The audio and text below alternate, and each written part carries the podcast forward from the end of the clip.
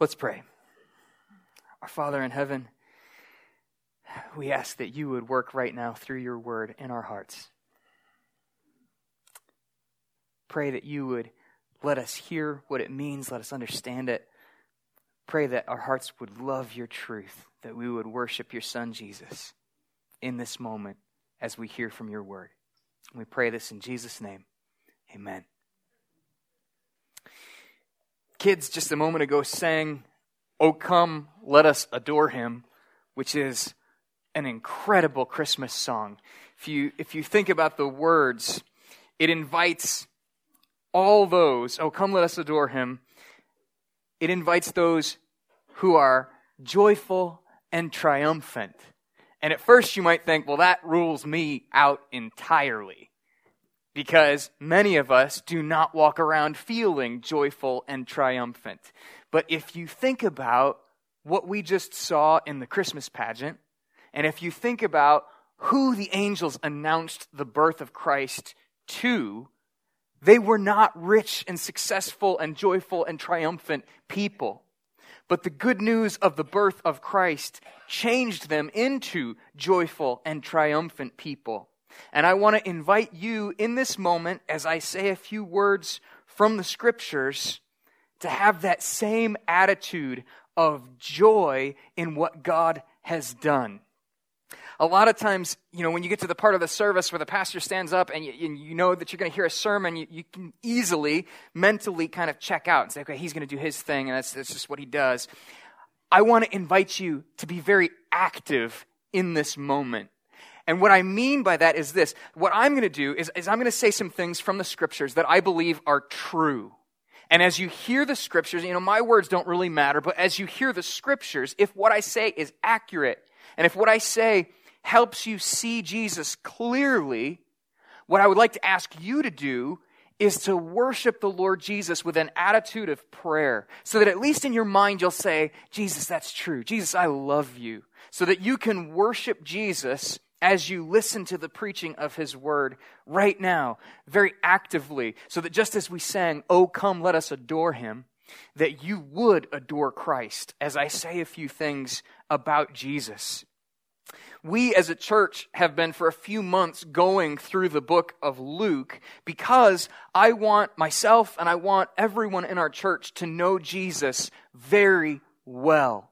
And the only way to do that is to meet him in the scriptures. It's very easy to kind of make Jesus in your own image. You know, the Jesus I believe in wouldn't do that or wouldn't say that. But the Jesus that you and I would like is irrelevant if it doesn't match Jesus for who he is. And the only way that you know who Jesus is, is to listen to what God says in His Word. So we've been going through the book of Luke for a few months, and I'm actually going to take a break from that for a moment, just for this week and the next couple of weeks. And today, I want to ask the question that we haven't even really addressed in our series on Luke. Why did Jesus, the Son of God, become a baby? Why did Jesus, the Son of God, become a baby? It's what we celebrate at Christmas time.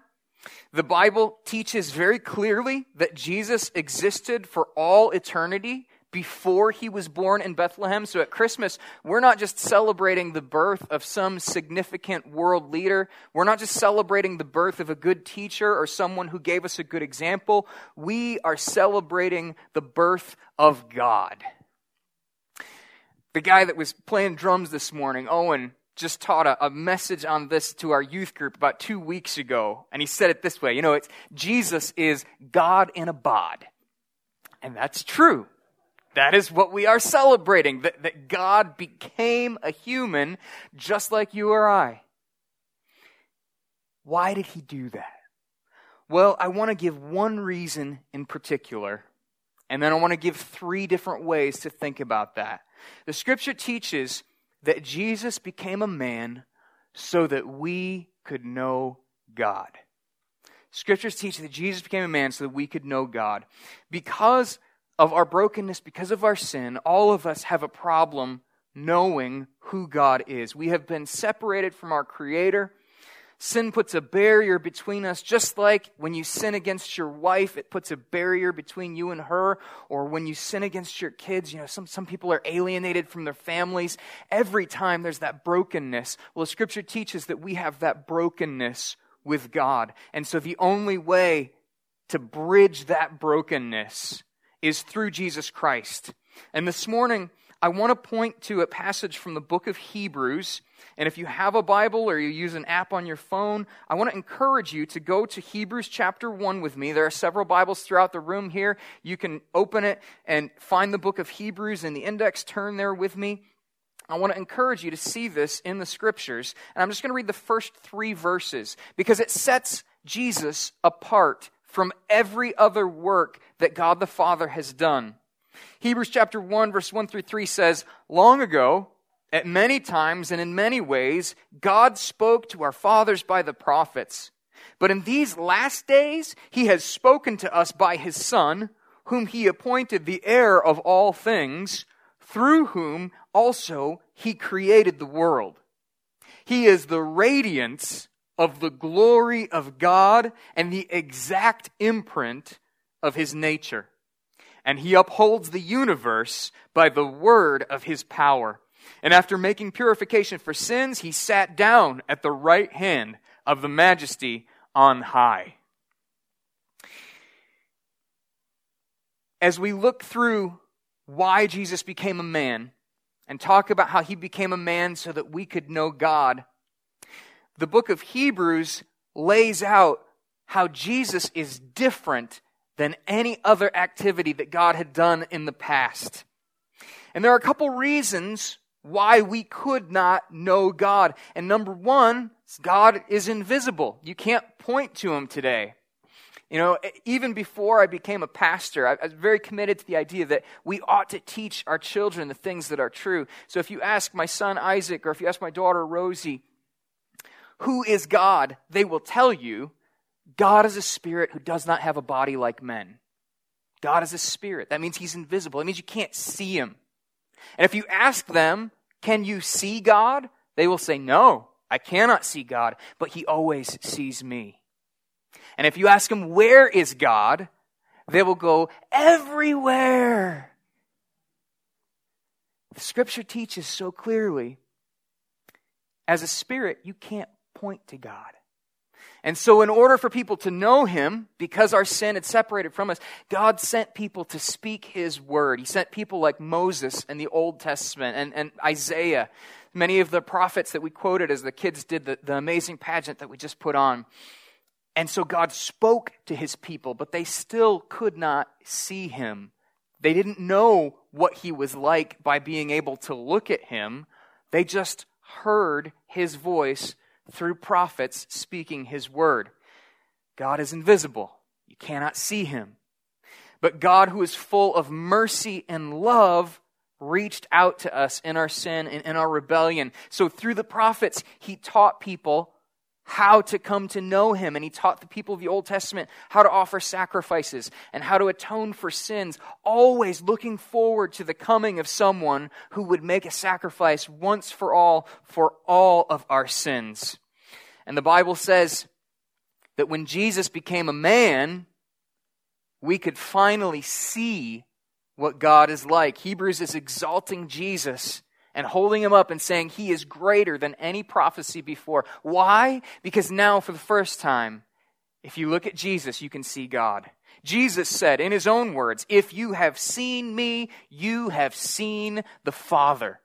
And our passage today said that Jesus is the radiance of the glory of God and the exact imprint of his nature. He is a perfect representation of God the Father. And I want to encourage you, think for just a moment about those words, radiance and glory. Think for a second about diamonds. You know, what, what makes a diamond different than the rock salt that we throw in our parking lot? If you look at a diamond, there's all kinds of beautiful light refracting through its facets so that if you hold it up to the light, you see rainbows just exploding out of that beautiful gem.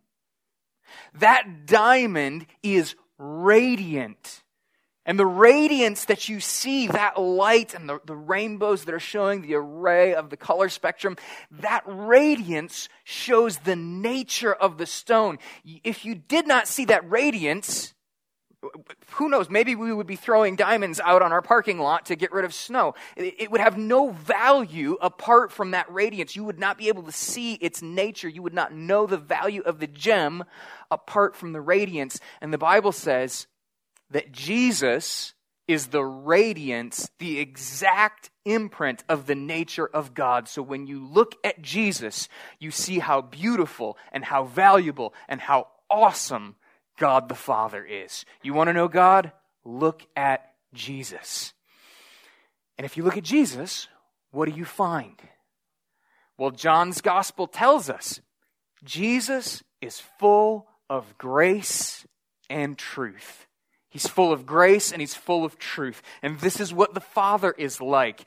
Jesus is full of grace in that he loved absolutely everyone. It did not matter who you were, what your background was, if you looked beautiful, if you looked kind of ugly, Jesus loved you. That is good news for you. That is good news for me. He is full of grace so that he loves everyone. The Bible shows that he loved people inside the religious institution. He loved Pharisees. He loved people that were dedicated to the scriptures. And he loved tax collectors and prostitutes. You can't make him into some sort of anti establishment hero. He loved people in and out of the establishment. He was full of grace for everyone. And that means that he loves you, and that means that he loves me. It's enormously good news that God is full of grace. But he's not only full of grace, he's also full of truth. Have you ever had a family member, maybe it was a spouse, maybe it was a son or daughter who, who really they just needed some truth? Truth is powerful. It's, it's a good thing. You don't want to live in error. You don't want to live wrong. But sometimes it's enormously painful. Sometimes if you want to speak truth into your son's life, or if you want to speak truth into your spouse's life, means you're about to have an argument. You're about to tell them what it's really like, and they're probably not going to like it. That's how we, we treat truth in those moments.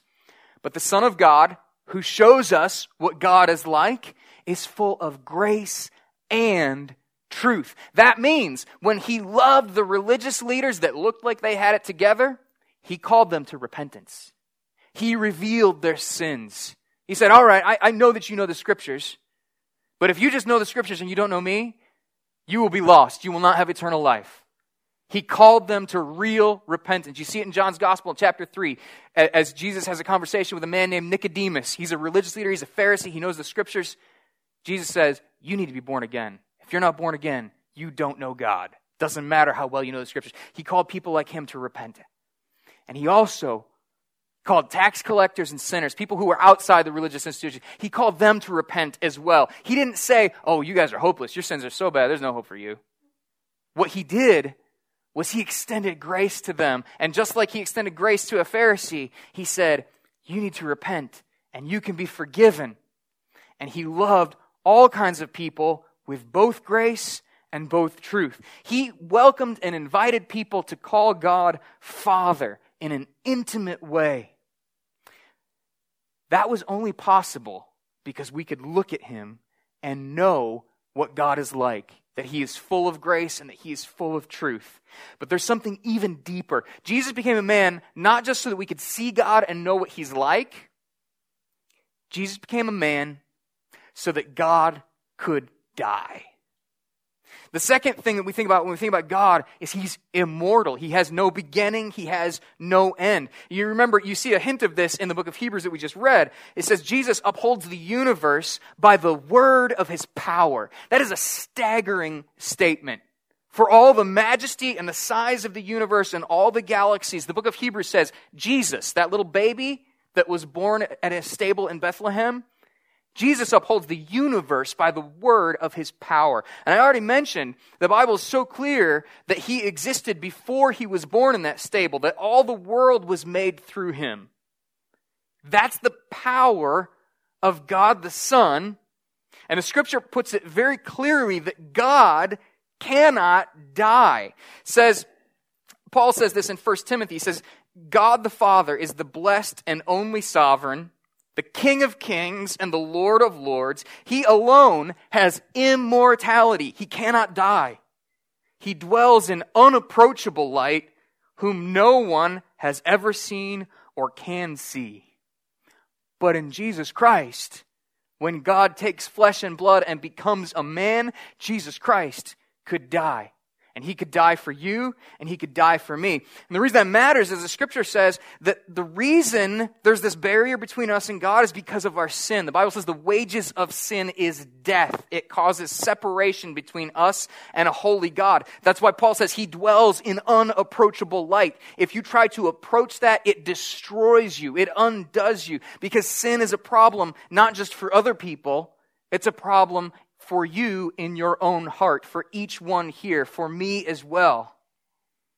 And so God is immortal, dwelling in unapproachable light. But when Jesus becomes a man, he becomes approachable and he becomes immortal. It's possible for Jesus in his humanity to die. There's a famous songwriter that, that puts it this way. says, Tis mystery all. The immortal dies. God becomes man so that God can die for man. Someone is going to suffer the punishment for your sin and for my sin.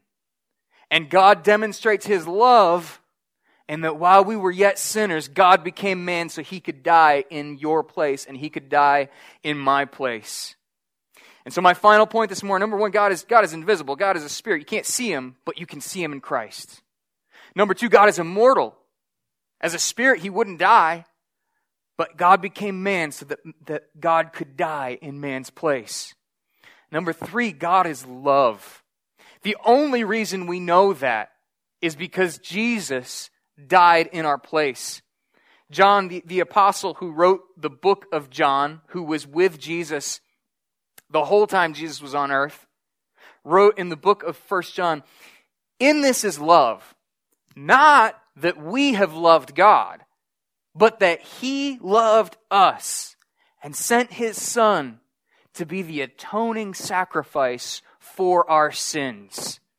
That's staggering. That means if you've come here this morning, you said, Man, I don't love God. I don't care at all about God. Maybe you wouldn't say that out loud. But if you look at your life and you look at how you've lived, you'd have to admit that that's actually true. That you have not worshiped God, you have not honored Him. In fact, you have broken His laws. The staggering thing, you might feel like God won't accept you because of that. But John says, in this is love. Not that we have loved God. None of us have. Even if you look good on the outside, the Bible says you haven't loved God, but He loved you. And the reason we know love, John writes, by this we know love, that He laid down His life for us.